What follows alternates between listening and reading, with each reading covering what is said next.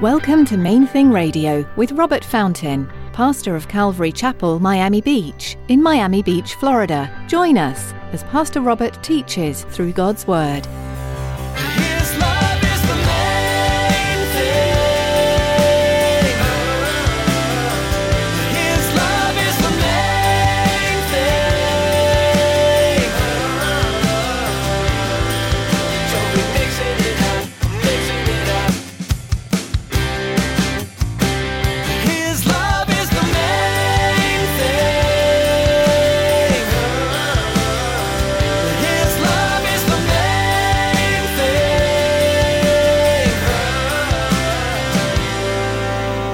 The only wise thing, the appropriate thing, is that every action should be done from a heart of faith, trusting submission to Him, with that continual goal of pleasing Him.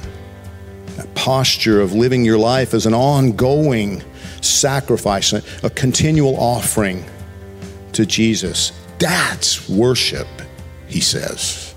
When we have faith in Christ, He calls us to live in honor of Him. Today, Pastor Robert talks about how to truly worship God in our life. We must live to please God so that we can worship Him in every aspect of our lives. If you believe in Christ, you must choose to live in sacrifice to God, even when it is the hard thing to do. Stick around after today's message from Pastor Robert. I have quite a bit of information that I'd like to share with you our web address, podcast subscription information, and our contact information. Now, here's Pastor Robert in the book of Romans, chapter 6, as he continues his message, Under Grace.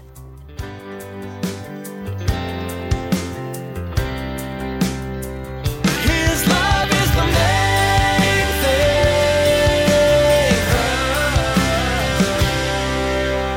Baptism doesn't save anybody, but it illustrates what has happened to bring about the salvation of the individual who's being baptized. See, the person who was dominated by death, the Bible says, ruled by, enslaved by their human appetites and desires, that person died. Not physically, no, figuratively. More on that in just a minute. But that person buried under the water, immersed in the life that God gives to their spirit, and then is raised to go forth and live out that new God centered life. No longer me centered, now it's God centered. The life that they live going forward. So, so the Bible continues the thought here, chapter 6, Romans chapter 6, verse 8. Now, if we have died with Christ, we believe that we will also live with him. We know that Christ, being raised from the dead, will never die again. Death no longer has dominion over him. For the death that he died, he died to sin once for all. But the life he lives, he lives to God. So you also must consider yourselves dead to sin and alive to God in Christ Jesus. Principle number two you have to get involved. You must consider yourself dead to sin and alive to God in Christ Jesus. When a person is born of God, as the Bible um, expresses our salvation experience in, in John 1 13. See, everything changes because all of a sudden there's this new awareness of God. I grew up in church. But I never had any awareness of God until I got saved. And I, most of you have heard this story before. I was drunk out of my mind the night I got saved. I was leaving a bar after an unpleasant encounter with a young lady. And I'm angry and frustrated and really drunk, more drunk than I realized. And that's what God used. I got in my car, the car fishtail, and I was confronted by the Lord Jesus. It was just, just me and him. And I'd never had anything like that happen. And, and it was just a thought. It was just, but I just knew. I, I knew what was going on. He, he made me know what was happening. Nothing religious about it, nothing correct about it. I, my prayer of commitment if I remember this tomorrow morning, you got a deal. That's literally what I prayed. If I remember this tomorrow morning, you got a deal. I'll trust you. The next morning, I woke up shocked and amazed that I had no hangover. First thought that hit my, hit, you know, it's the very first thought on my mind Almighty God confronted me last night. This a wake up call only happens once in life. If He's willing to teach me, I need to be willing to listen. And it was that kind of epiphany, right? But from that day forward, all of a sudden I was aware of God. I was aware of God. I was aware that He was engaging with me and He wanted me to engage with Him. And He, he wanted, you know, this active tutor student kind of relationship with me. By the way, that's what the Bible says too. He, he Himself will teach you if you'll just participate in the process. But man, there is still the need to participate in the process. David pointed that out last week to us. You know, temptation doesn't just automatically disappear from our lives. No, and in fact, it might even intensify after a little honeymoon period for a new believer. But now, now because of his grace, we we're no longer slaves. We now we can control ourselves. We can consider ourselves dead to sin, or as Colossians 3 words it, we are now able to put off that old way of life and put on the new man, put on this new identity as his image bearer.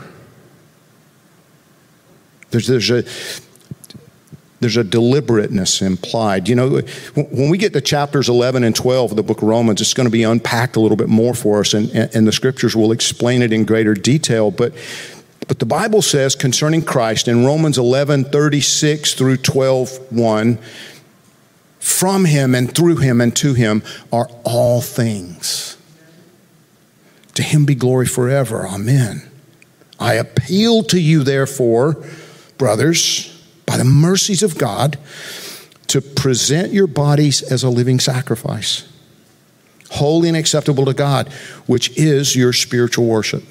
In other words, since everything that exists, including you, was made by the Son of God for the Son of God, the only wise thing, the appropriate thing, is that every action should be done from a heart of faith, trusting submission to Him with that continual goal of pleasing Him. That posture of living your life as an ongoing sacrifice, a, continual offering to Jesus. That's worship, he says. That's worship. When the cry of your heart is that he would be happy with your attitude and your actions. You know, the, the psalmist, King David, at one point cries out that the words of my mouth and the attitudes of my heart would be acceptable in your sight, O Lord. That's the cry of a worshiper. Now, going back to chapter 6, the thought continues in verse 12. Let not sin, therefore, reign in your mortal body. Don't let sin be in control. You're no longer to be dominated by death he says. Let not sin, therefore, reign in your mortal body to make you obey its passions. Do not present your members, the members of your body, to sin as instruments for unrighteousness, but present yourselves to God as those who have been brought from death to life, and your members to God as instruments for righteousness. Listen to this, verse 14 for sin will have no dominion over you, since you're not under law, but under grace. Now, listen, that's principle number three. That's our third and final principle today. He says, Sin will have no dominion over you. Worded another way, sin will not dominate you, it will not control you because you're not under law, you're under grace. Now, see, this is exactly the opposite of what so many church going people have thought that it meant not to be under the law, but instead to be under grace. I mean, it's definitely for me growing up. I mean, I, I, grew up thinking that since I wasn't under the law, since since now I was under grace, so I could do whatever I wanted to do. I mean, if, as long as I had put my trust in Jesus and I got baptized, so I'm good to go now. I can do whatever I want. What I do, you know, Monday through Saturday, just really doesn't matter all that much. He's because he's I'm his now, right? I have my ticket.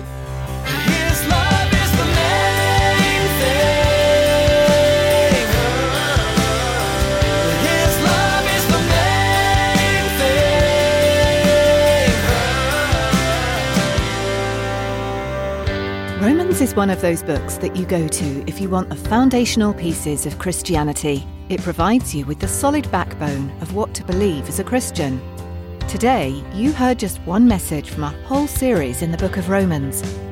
As you continue listening to these teachings, you'll notice God's intent and heart in bringing salvation to every lost soul. There are some verses in the final chapter that say, For I am not ashamed of the gospel of Christ, for it is the power of God to salvation for everyone who believes. It's remarkable when you think about it. Have you gained some great insights from today's teaching? If you'd like to hear more messages like this one, check out our podcasts page at mainthingradio.com. You can also find us on Instagram. Follow the link on our website. Again, that's mainthingradio.com. We'd love to hear from you too. If you have any questions about what you heard, or if you'd like prayer, give us a call at 305 531 2730. That's 305 531 2730.